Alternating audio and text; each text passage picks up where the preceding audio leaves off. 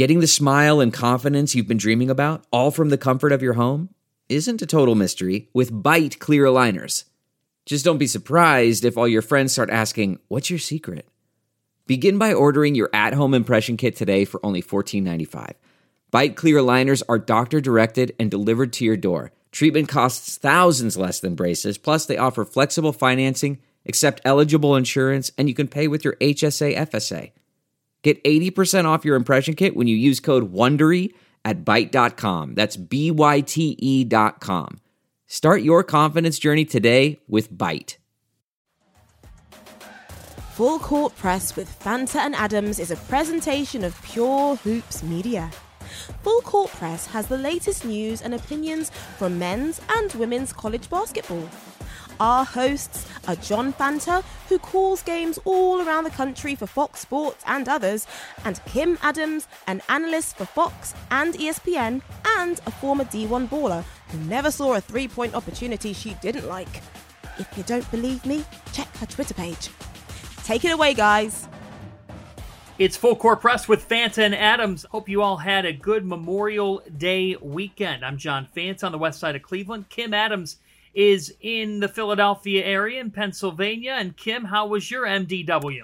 I had a good MDW. I like that little abbreviation there, John. I'm fortunate enough to be within driving distance of my immediate family, so I was able to head to the New York area for the last few days where we all safely stayed at home, quarantining together. But at this time, we know family is so important, and we're really starting to see what are the most important things in life. So it was a good weekend for me, John, and I know we're happy to have you back. I know it has been a bit of a challenging time for you and your family, as I understand you recently lost somebody very close to you.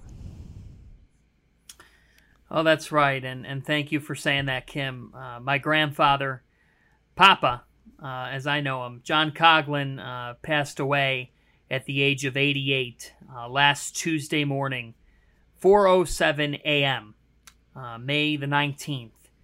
And I'll tell you, death is seen as such a dark thing, and there's a fear around that word. But my Papa gave me a sense of closure, gave my mom a sense of closure, and it was an honor to be with him up until his very last breath. Even in his last moments, he taught us a lesson. He's my inspiration for my love of sports, for who I am today. He's been my best friend, and I know he's in a better place now. He lived such a beautiful life, and to be with someone as they passed away and passed on to another world, I fully believe that man's in heaven, because he was such a great guy. And his best gift is his daughter, my mom. And watching them embrace each other, hold each other's hands for his last 82 hours of life was how long my mom was with him, 82 uninterrupted hours.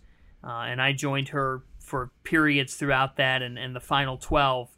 It was such an emotional, powerful, but a lifting experience to know that we got closure. And it was quite the week for our family. We had a socially distanced graveside service on Saturday after a funeral mass. He was a proud Irishman. He was known as the West Park mayor here on the west side of Cleveland. His favorite bar even had a chair with an engraving on it of his name made that came out this past Saturday. So it really was a powerful week. I'll miss him. I'll love him forever. But I couldn't be more thankful to be his grandson, and he was simply the best. Wow. Thank you for sharing that, John. I know that's not easy, and I wish I personally could have met Papa, but I could tell he was a great man by the impact that he's had on you. And I know we've talked about just how special those relationship with grandparents are. I spoke with my grandma today for 40 minutes, and like Papa, she tunes into all of our broadcasts. So sorry for what your family is going through, but you see the silver lining maybe of being able to be home and spend that extra time with him. And I'm grateful that you were all able to be there with him and to be together during a tough time.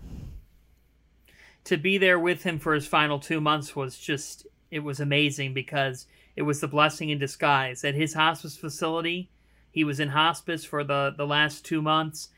There was 1 or 2 visitors allowed a day, socially distanced, and we were really lucky to have that privilege. So I got to see him about once or twice a week, and then in his couple of final days, they lifted that and allowed us to be in the room with him and to get that sense of closure. So, you know, I told him, I said, I'm sure that they've got iTunes and Fox Sports 1 and 2 in heaven. He'll be tuned in. We need him watching and listening. We know he'll be tuned in. So awesome. You know what? It was a blessing. And during these times, you make the most. You make the most. And I was very lucky to get a sense of closure in these times of COVID, which, you know, these times of COVID, Kim, we were reminded over the weekend. I was getting ready for my grandpa's funeral and whatnot, and I just come across on my phone, I hadn't been looking at a lot of texts and emails, that Patrick Ewing has COVID. On Friday, he announces it. Georgetown puts out a statement. Very fortunate that on Monday, that it was announced by Patrick Ewing Jr. that his dad is back home and recovering, and they thanked all the doctors. Thank goodness that Coach Ewing is back home. He is a class act. He's a great guy. And at Georgetown, he's trying to get that program turned around. But just so glad to see someone who's 57 years old, who's certainly not young, and we know what this has done to the older population, but that Patrick is back home. And our thoughts and prayers are with him. He's a wonderful guy and a legend in every right. So we never doubted, though, Kim, that Pat Ewing would fight it. He fights anything. He does. And I think it's just such an interesting dichotomy with this awful disease, John, because here we are one day talking about a return to sport, a return to college basketball, a return to NBA basketball. And then the next day you're hit with the news that one of the best players in college and NBA history has this disease. So it's like, what's important here? You know, it almost brings everything back into perspective. Is it absolutely necessary that the NBA returns in July and August? Is it safe enough to do that? And I think the Patrick Ewing news kind of woke some people up again. And I know we're still seeing infuriating images and videos from all over the country of people who seem to think this is over. So when you see the news like that of somebody who resonates with so many, it kind of shakes you back down to earth a little bit. But obviously we're praying the best for Patrick and his family. We actually share the same birthday. It was always cool for me growing up as a Knicks fan, August 5th. So always been a big Patrick fan and hoping the best for him and his family during this challenging time. Well, I'm glad that Coach Ewing's home. I'm also glad that our listeners know that your birthday's August 5th. I will accept gifts. They can start to get the wheels turning. Two months out, people. Let me know if you need the mailing address, right, or accept Venmo. No, I'm just kidding. Start planning. I'll tell you what. It reminds us, though, this virus isn't going anywhere. Mm-hmm. And if we're going to resume sports, we have to do it knowing that this virus isn't going anywhere.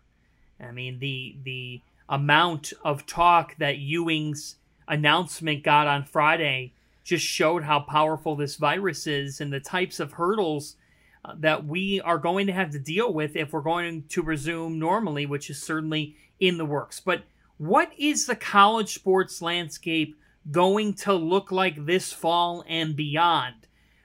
What's it going to look like knowing that this pandemic is very much present? And what are the types of contingency plans that are being worked out with scheduling, locations, and so much more? Well, we have just the guy who knows the ins and outs of college sports and this pandemic and how they're intertwined.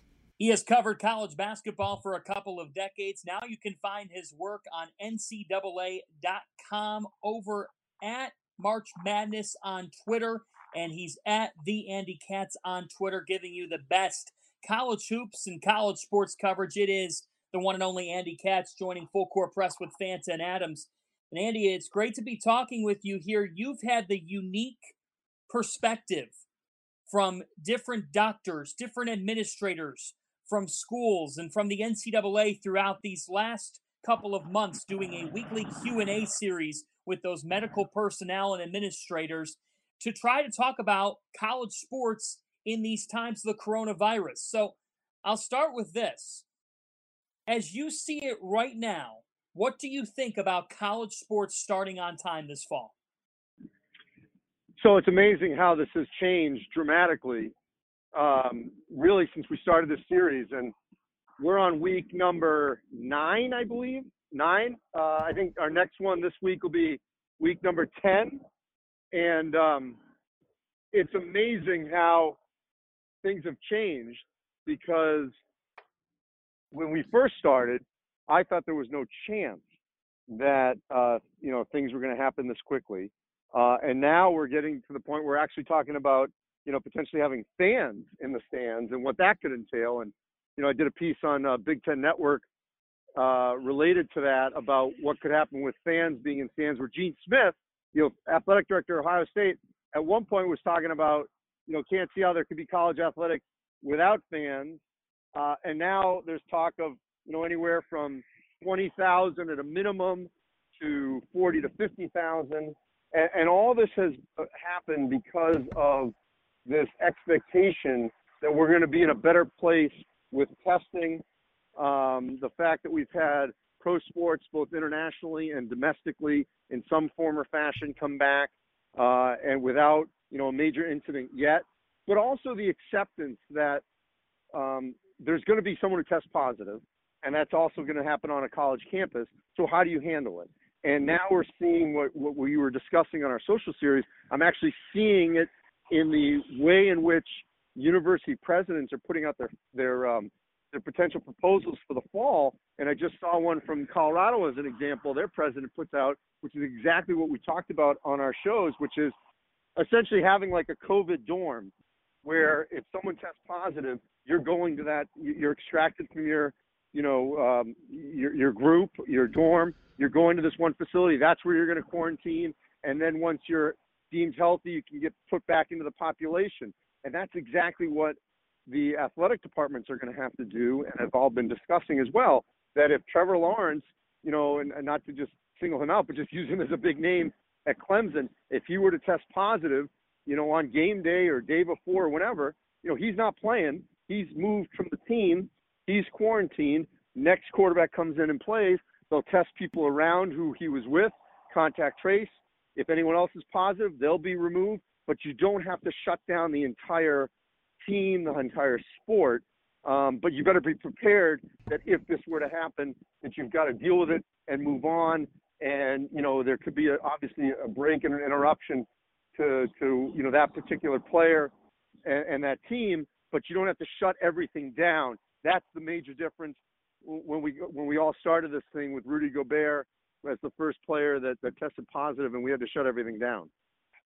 Andy, how feasible do you think all this is? Well, I will just say it's going to take a lot of effort, a lot of cooperation. I do think it's feasible, but everyone's going to have to cooperate, and they're also going to have to self-police. Purdue President Mitch Daniels, I saw his op-ed in the Washington Post, and it was discussed in that one where they were talking about every student would end up getting, like when they arrive on campus, a little kit. And in the kit, we'll have a thermometer. And, student-athletes and students are going to have to be, vigilant. I'm not saying they need to be snitches, but they're going to have to be vigilant of, if you do not feel well, you cannot go in the public space. And that's imperative. That also happens in the athletic world. It's just bigger than you right now. And, I put this out, and I said this on Paul Feinbaum's show on the SEC Network. And, and of course, certain segment of the population was pushing back. When I said that, we're in a different era in the short term, where it's not tough if you play through illness or, that they used to always be the mind, he wasn't feeling well, and he went out and he still scored, 30 points, or he threw 3 touchdowns or whatever. No more, not in the short term, not this year. If you do not feel well, you do not come to practice, you do not play, because it just, the ramifications are just too great if something were to happen like that and someone were to test positive. Andy, with all that remains uncertain, probably the most recent definitive news we do have in the college sports world is that the NCAA announced that starting June 1st, they will allow for voluntary workouts for all sports. And we're seeing conferences and schools starting to respond to that. The SEC announcing as a conference they'll allow athletes back starting June 8th. The ACC has said they're going to leave that up to the schools. We've seen Louisville say they will also allow athletes back on that June 8th deadline. Just what were your thoughts on the NCAA's decision to start allowing some voluntary activities to begin in the coming weeks? Well, they had to, because we're seeing different states are at different stages. And that's the other thing that's a dramatic shift in the mindset of the NCAA, which I think, and I'm not just saying this because, you know, they're one of my employers. I mean, I think people have to recognize that there has been a shift in mentality here where they're not just going to wait for everyone to be on the same page. That's always been the mantra with the NCAA, you know, we're going to just do all this together, and that's not going to happen. You know, a couple of weeks ago, I would have said for sure we were going to have some schools in particular conferences that just wouldn't be playing, and others would, and they weren't going to wait for them. Now I'm just feeling more and more confident that for the most part, everyone's going to be on board. You know, we're seeing the Michigan president kind of make a statement where, you know, he's not as confident about happening, but I just find it hard to believe that. Not that he would jeopardize public safety, if there was certainly more of an issue in Ann Arbor than Columbus, but it's hard for me to see if Ohio State's playing and Penn State is playing that Michigan wouldn't be playing, especially Michigan State. So, you know, and the same thing out west, you know, Oregon and all these other schools, you know, I still feel like they're going to play, and I can't see where UCLA, USC, Stanford, and Cal don't. And that's the other thing, guys, that I thought was a little bit of a little, I don't know if I'd say misinformation, but it wasn't the full story. When the Cal State system made this announcement a few weeks ago that they were going, you know, mostly online, everyone immediately interpreted that, okay, San Diego State, Fresno State, San Jose State, you know, Northridge, they're not playing this year. When, first of all, it was mostly online. And if you read it, it was that there were going to be some majors that still will be in person. So that allows you to have some students on campus. And, you know, the athletic departments have had time and time again where they've been, a lot of times they are the only population that is on campus during breaks and vacations and stuff like that. And that's actually much more of a controllable group if you have a smaller group of people, obviously, to deal with and test and trace. And also those schools are different than the UC schools. They're cash-strapped, they're commuter schools, and it's so much harder to control that population when, you know, most of these students are going back and forth to their homes and not staying on campus and not dealing, you know, in a controlled environment. And so that was not a trendsetter. Initially, I think a lot of people thought it would be, and it didn't end up being. But, you know, Kim, you were a college athlete, and so you know that it's going to be very difficult to limit, at least initially in this first phase, all the socializing. You haven't seen your teammates for 3 months, and you want to get back and get together, but they're going to have to be really stringent on this in this first phase, because they don't want an outbreak to happen. They don't want it to backfire on them. And so when they come into these small groups in the weight room and the training room and on campus, however they're going to eat, they're going to have to be disciplined and listen to whatever the regulations are going to be on a particular campus to make sure that they do the right thing so they don't jeopardize it for the ultimate goal, which is to have, you know, full practice and full competition when we get to, you know, August and obviously into September. Yeah, absolutely. I mean, your teammates, a lot of them are your best friends and haven't seen them in months. You're going to have to monitor, you know, who's in which rooms and how close are they. So a lot to iron out, as you said. And Andy, you talk about, you know, how many people are involved in these decisions as to when things are going to return. And you mentioned it a little bit with coaches going to have to adjust to not, you know, no longer saying, hey, keep playing, you're not feeling well. What are some of the other big challenges that you see for coaches, whether football, basketball, as we start to see somewhat of a return to play?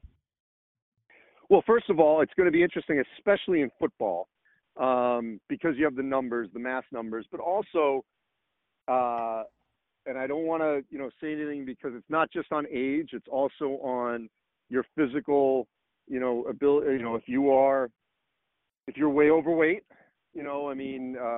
that could be a big issue. If you have underlying health conditions, I think there are going to be a lot of coaches that are going to have to just self-check and say, okay, is this safe for me to be in this environment? Am I going to be more virtual? Am I going to be, further away? If I'm over 70, I mean, there's a lot of coaches that fit that, that are going to have to sort of police things themselves and say, what's best for me to be involved in this. Also, touching. I mean, it just, your player comes to the sidelines or in practice, you want to show them what to do. I think at least in this early stage, it's going to be much more of showing them from 4 to 6 feet away. And will the coaches, at least in practice at the initial stages, and I'm talking about for football, soccer, volleyball, field hockey, the sports that are in the fall, are they going to be wearing masks? My gut, and this is where I was on Feinbaum, a lot of fans didn't like hearing this because I think we can get to this in a minute on the fan aspect, but I think also you're going to see, even though, the majority of sports I just rattled off except for volleyball are outdoors, I still think you're going to see coaches wearing masks, or at least the majority of them, because especially if they want to get closer and sort of, in their teaching and their coaching and want to instruct, where you can't help it. You're talking and spit comes out. I just think you're going to see more masks, at least in that sense, in the early stages in August and into September for coaches.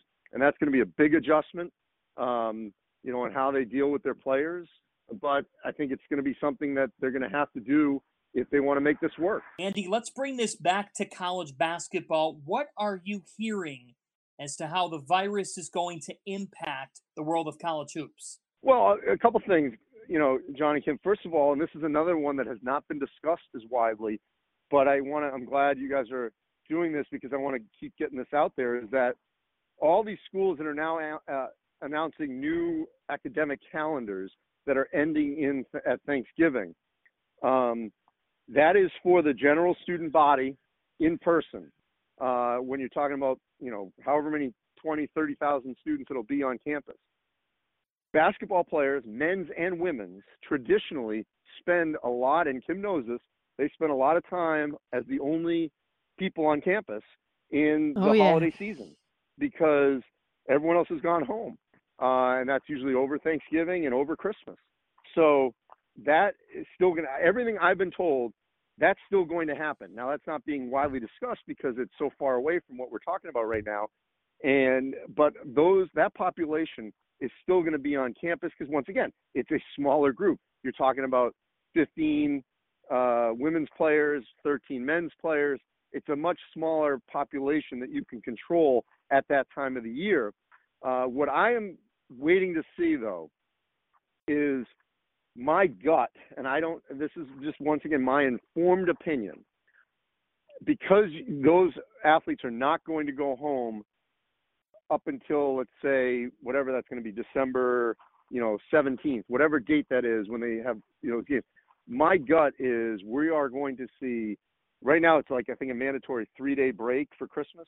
I think we could see a 7 to 10 day break of nobody on campus, no games, no practice. And the reason I say that is, so during that December time, well, they want to obviously avoid people going back and forth for their homes in such a short period. They're also going to use December as a massive sanitation and cleansing to get ready for second semester. And so the last part of that population, even though they're going to be constantly cleaning during everything, that's going to be, I think, another time. So I'm waiting to see as schedules come out, do they create a longer break? Because once again, just like they don't want the students going home for like literally 3 days of Thanksgiving and coming right back, I don't sense they want the basketball players who are going to be there for a couple of weeks into December, then just going home for Christmas for literally 2 or 3 days and coming right back. Give them a week where I think on the back end of that week, you're going to have to test them again because now they're coming back into that bubble. So you're going to have to test them. You know, look, I hope we're in a different place, obviously, by then. I hope we're closer to a vaccine, better treatment, no masks or what have you, and we all hope that. But we don't know. And so at that period, I think you're going to see at least a reentry phase of testing that'll probably happen for the general student body when they come back in early January as well. So that's the other thing to sort of look out, you know, when we have these the scheduling that's going to take place at that time. The other thing to keep in mind also is, so the November games, you know, everything I've been told, they're going on as scheduled, except the question will be, what happens to games that are outside the mainland? So does the Maui Invitational, which as of now is being planned as playing, you know, in Maui, but with cost and all those kinds of things, and a lot of fans, obviously, and boosters like to go on these trips, you know, we don't know what travel is going to be like. And so there's definitely some contingency plans being discussed. The Battle for Atlantis, big-time tournament, obviously, you know, in the Bahamas. Are there going to be quarantine rules either going to the Bahamas or when you return from the Bahamas? And so that could be an issue for that tournament. Do they look at a mainland option, which I'm hearing, you know, they don't want to, but they're certainly at least being discussed. And then there are the tournaments that, you know, both of you, I know I've seen you at, you know, in Madison Square Garden and Barclays, the neutral court tournaments that go on in November and December, or the neutral court events. The question there will be, do you still hold those events in New York if there are no fans? You know, part of the whole reason of renting out the Garden and Barclays is to have fans. And if there are no fans allowed, is that cost effective for those organizers to rent out Madison Square Garden and Barclays for literally two teams that are playing with no fans? And we don't know if there'll be no fans, but that's certainly a possibility. So they're having a look, I know, as a plan B, just in case we're at that point. Well, and to follow on that, Andy, there's a world where the Providence Friars are playing all their games at Alumni Hall and Seton Hall's playing at Walsh Gym. Right. I mean, that certainly could happen, because why would you spend and rent the Prudential Center if you're Seton Hall and, you know, the Dunk, or taking another step, Georgetown, you know, at the Verizon Center, or St. John's at the Garden. You know, a lot of those Big East schools that play in pro arenas, it may not make sense. Now, we could be at a point then where you are allowed to have fans, and I hope we are. And that was my other point, that people should look at that photo from 1918 where at a Georgia Tech football game, fans had masks on. People don't want to hear that. They don't like it. No one loves wearing a mask. But that might be a compromise or a condition to putting in, you know, 1,000, 2,000, 5,000, 10,000 fans in any kind of large gathering. I mean, right now you cannot have large gatherings like that. So, you know, we're hoping you can by then. But if you can by then, it may be, because, you know, only if you have, you know, some form of either a mask or some social distancing and spreading everyone out. So even if they allow a percentage of fans, those schools are going to have to decide, is it worth it for us to rent this facility if we're not going to make that money back in any kind of gate receipts or anything like that? So much to figure out. A lot of great points you raise, Andy. Let's look forward a little bit to how NCAA hoops is all fitting in with the NBA right now. The NBA is obviously trying to figure out what the heck they're going to do. As a result, the NCAA has extended their deadline for student athletes to withdraw from the NBA draft indefinitely. So we have no idea what that deadline is right now. It had been June 3rd. What are some of the big names, the most impactful names that you're still waiting to hear on in terms of, you know, these are the players who are most going to impact how good that college team is whenever the season returns?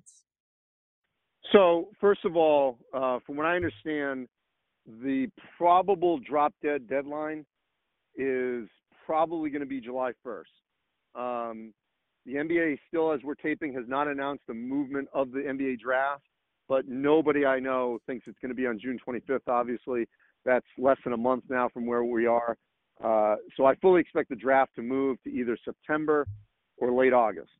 But the problem is you can't have the NBA draft withdrawal deadline, whatever, 2 weeks before that, because now you're into school, especially with a number of these schools now starting August 10th because they want to get that semester in before Thanksgiving.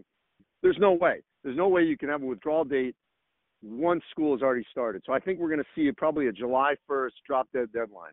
Secondly, there is talk of like a virtual combine, whatever that means, for these players that have tested. There was some chatter, and maybe this will happen, of do you bring some of the draft picks to Orlando if that's where the NBA ends up doing their bubble. I doubt that because that's just more people to deal with. So I think it'll be some virtual. So if you're a player and you don't know for sure that you're in the top 10, I don't see how you stay in the draft this year because we don't know if there's going to be a Euro League. We don't know what the G League is going to be. These kind of leagues that are not a top priority are very shaky right now.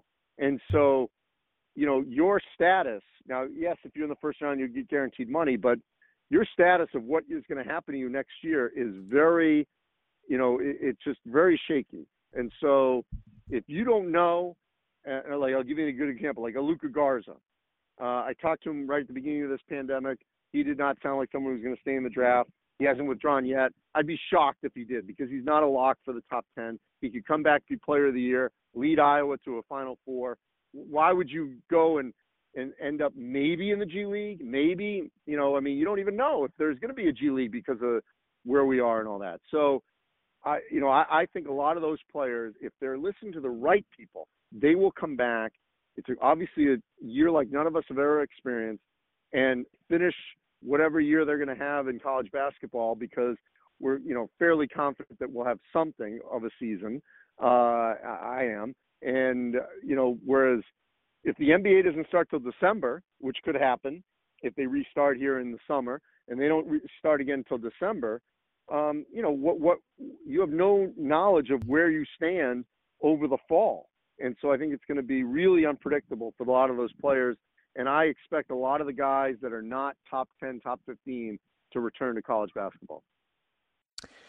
How does that impact the coaches right now, Andy, and maybe some conversations you've had with them? Because, a lot of these coaches are waiting to hear decisions that they may now not hear for another 2 months. So how does this add another layer of complication when it comes to building their rosters, looking to acquire some more transfers, the incoming clashes? What kind of wrinkle has that added for the coaches?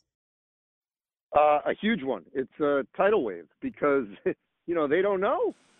You're right, Tim. They don't know what's going to happen with their rosters. I get a sense someone like Fran McCaffrey at Iowa, he has a pretty good sense that Luka's going to come back, but he doesn't know 100%. But someone like Dotson at Kansas, Isaiah Livers at Michigan, these are players that are not locks for that, top 15, top 20 in the first round, yet they could be players of the year in their respective conferences or at least compete for that first team and all that. So, but if you're Bill Self or if you're Juwan Howard, you certainly want those guys back. You're not going to get someone who's equal to that value or their experience. So you're going to have to at least wait it out. And that affects, there's a whole, that also affects this transfer portal, this transfer market. And by the way, a lot of guys thought foolishly they were going to get like, the one-time waiver is going to go through when clearly it wasn't going to go through. And it's not going to go through till at least the earliest of fall of 21. And so, players have been taken and moving to different rosters with there's no guarantee that they're going to have a spot, at least to play next season. Andy, as we tape here on Tuesday, May 26th, the big news of the day in college basketball, St. John's stretch forward LJ Figueroa is in the transfer portal. He was testing the NBA draft waters. It was thought that he could be back for St. John's, that was the most likely scenario. But the dialogue between the staff and Figueroa It decreased in recent weeks. Now he's entered his name into the transfer portal, although professional options are still on the table. That being said, Andy, Zach Braziller, our friend and colleague, reports that schools have been in Figueroa's ear that he would be able to get a waiver if he transferred based on the coronavirus's impact in New York City. Now, Andy, the coronavirus is going to be a reason on many waivers, one would think, in the transfer realm, which is crazier than ever. What do you make of that report today that schools are telling this kid that the impact of COVID could be a reason for him to get immediately eligible? Well, you know, I don't know his case. You could argue that New York City and New York State, because it shut down earlier and was a hot spot, actually may be better off than other parts of the country a couple of weeks from now. Because even though they're not in as far along in terms of their phases, you know, they may be on more on the other side than some of these other hotspots. So, look, if you're going to use COVID-19 as a reason to get a waiver, it's going to be, you know, it's going to be interesting to see how you use it. You know, just because someone was in a hotspot and they flee it, you know, should we definitely grant him? What if LJ Figueroa goes to I don't know why I just thought of this because of Mike Anderson, but what if he goes to Arkansas, which right now is having a hot spot, or Alabama, which is having a hot spot? You know, so you're leaving one hot spot that was a original epicenter to another one that's, you know, peaking right now. So, you know, how you define that, that's going to be really tricky for them. The other one in the Big East, as you and I have talked about with Mac McClung, is interesting because with Mac, you know, already I saw like a poll about, you know, his Final Four and his list and this and all that about where he's going to play next year. And it's like BYU, Texas Tech, Auburn, I think maybe Memphis or something like that. There's no guarantee he gets a waiver. I think they think he's definitely going to get a waiver, but, you know, he was in the, you know, lives in or from Virginia. So it's not like you could use Corona. Yeah, because, why would he get a waiver, Andy? Well, I mean, unless there's something we don't know, then I don't understand it, because you can't really use Corona because you're not leaving your home area, because he's from Virginia and he was at Georgetown. There was no coaching change. Patrick is still there, and obviously we're all thankful that he's out of the hospital and doing better. And then, you know, maybe there's an ill relative that I don't know about, but usually that means you're transferring back home to visit with that ill relative. And if you're leaving the Virginia, D.C. area, that's not the case either. So I don't know. Maybe they've got, you know, other issues from, you know, his time at Georgetown that we don't know about, that they have not made public. But based on those three main things going on right now, I don't see how he gets a waiver. And also, it's not the end of the world to sit out.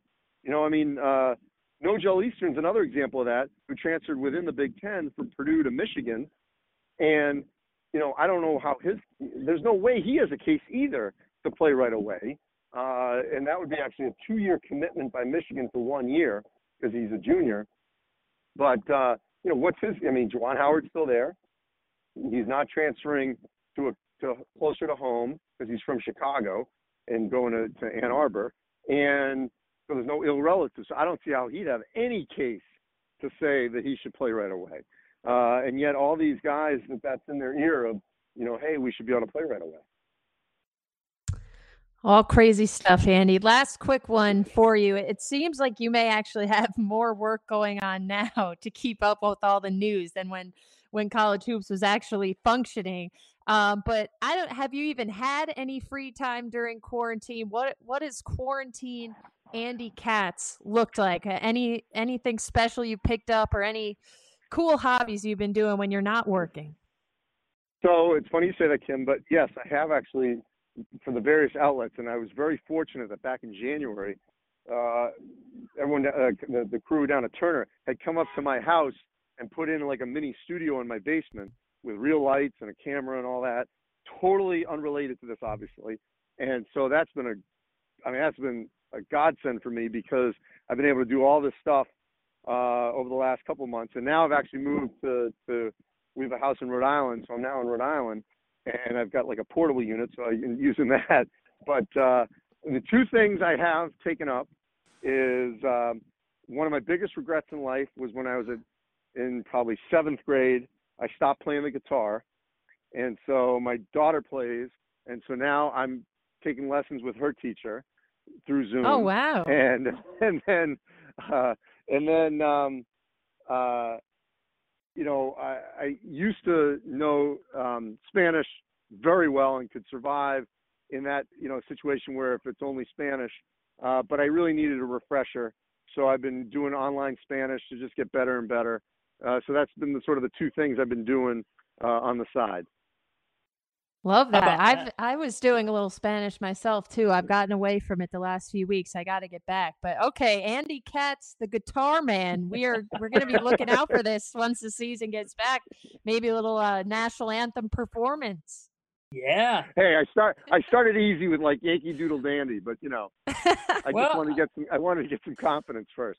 You're getting right into form for a 4th of July concert, and you and your daughter, there might be something in the works for a Father's Day piece here. Well, she sings. I don't sing. So, yeah. Fine, I mean, you can she's play. Better at all this. You know, I hope the Katz Quartet. Yeah. Katz Quartet has a ring to it. If you can find two more, maybe John and I can hop in. And congratulations to your daughter on her high school graduation. I know she's heading to Northwestern as well. That's awesome. Oh, yeah, we're just waiting to find out for them. Yes, we're just waiting for them to hopefully put together their proposal of what they're going to plan on doing. But, you know, all these other schools, they start later. They're the quarter system. So we're, you know, we're just hoping that they do the same thing everyone else is doing and she can be on campus. Read him, listen to him, watch him at the Andy Katz on Twitter. Head to NCAA.com for all of his great content as well. Andy, stay safe, stay healthy. Thanks for the time. All right, thanks, guys. Always great to talk with our friend Andy Katz. And Kim, I was thinking about this as he was going through the different details. There's still such a level of murkiness with what college sports are going to look like. We have some pro sports leagues starting to announce their plans, the NHL putting out a plan, but it's so broad. Training camps wouldn't start until at least July 1. Having said all this, all I can think of during our conversation is how crucial of a summer this was for the NCAA. This was supposed to be a summer where they resolved the transfer issue.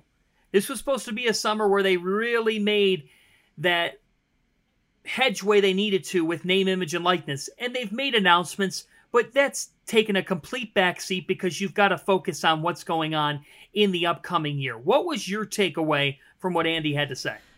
I think kind of just what you said there, John, is that it's like a logistical nightmare to figure out, not just in sports, but so many aspects of our lives, schools, parks, how everything is going to somehow return in this a new normal, as everyone says, in a way that's safe. And just a couple things we quickly mentioned off the air when it comes to sports, we're seeing big time football schools, NFL stadiums starting to say, oh, we're only going to sell half the tickets. Well, to me, I mean, does it really make that big of a difference if there are 30,000 fans versus 60,000? That's 30,000 people that could still, if one of those people has COVID-19, that's 30,000 people that you can spread it to.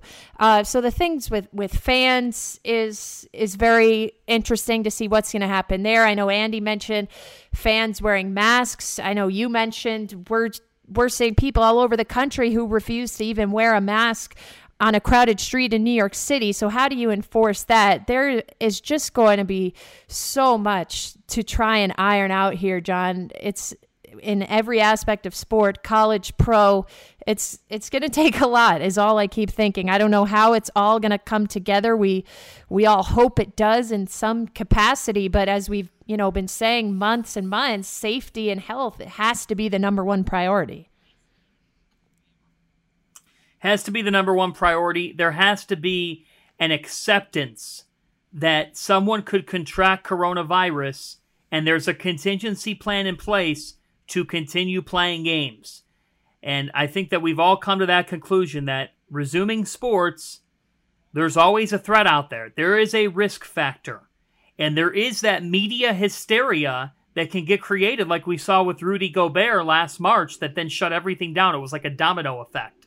Well, I think what leagues are trying to form is that assurance to its players and to its coaches that, hey, we've got a plan in place. If somebody contracts the virus, we are not going to totally shut down. We have got to adjust to this new norm and continue to live. Until those things are materially in play and agreed upon by all parties, then it's a challenge to resume. And in the world of college athletics, where you might have the Southeastern Conference's coaches say, we're playing football and we're doing it at all costs, what also has to be considered is, number one, how many people it takes to run a basketball, football program, football particularly because you're talking about 100 players, and then all the support staff and whatnot. But also, folks, remember, we're talking college hoops primarily on this podcast, and in that regard, college basketball benefits because it doesn't start up until November, and we'll have several models to work off of.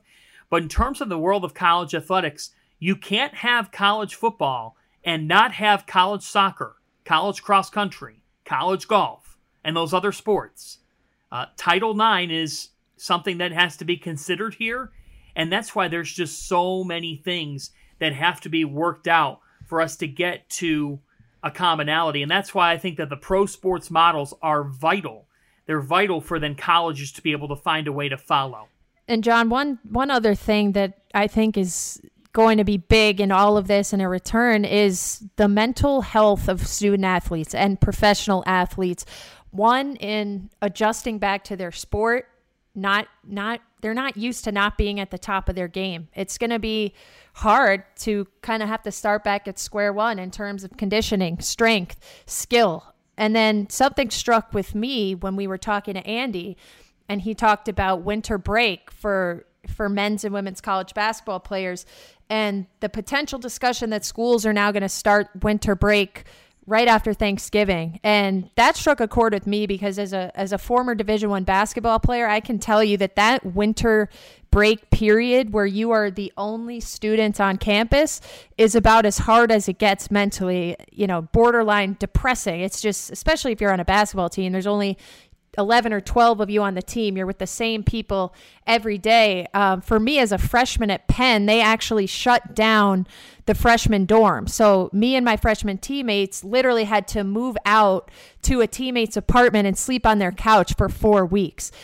So just for me thinking that, wow, student athletes are now going to have to be alone for 6-7 weeks. And then he was talking about, they don't want them to go home and see their families for 3 days. Like if I had to go through that stretch and not see my family, I wouldn't have made it. Like you have to see your family during that time. So I think the mental well-being of student athletes is going to be something that they're really going to have to monitor, especially at a time like that for men's and women's basketball players.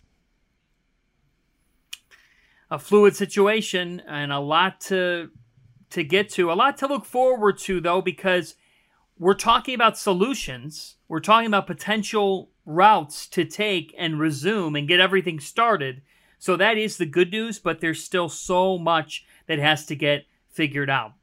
Another episode of Full Court Press with Fanta and Adams is in the books. Thanks again to Andy Katz for spending some time with us. Thanks also to our producer, Mike Lieber, as well as Bruce Bernstein for all of their help. Ben Wolfen ends the show, and we appreciate his contributions. Please check out our other Pure Hoops media shows. Catch and Shoot 2.0 with Aaron Berlin and Otto Strong drops each Wednesday. On Thursdays, Monica McNutt comes by with buckets, boards, and blocks. On Fridays, it's the Pure Hoops podcast with BJ Armstrong and Eric Newman.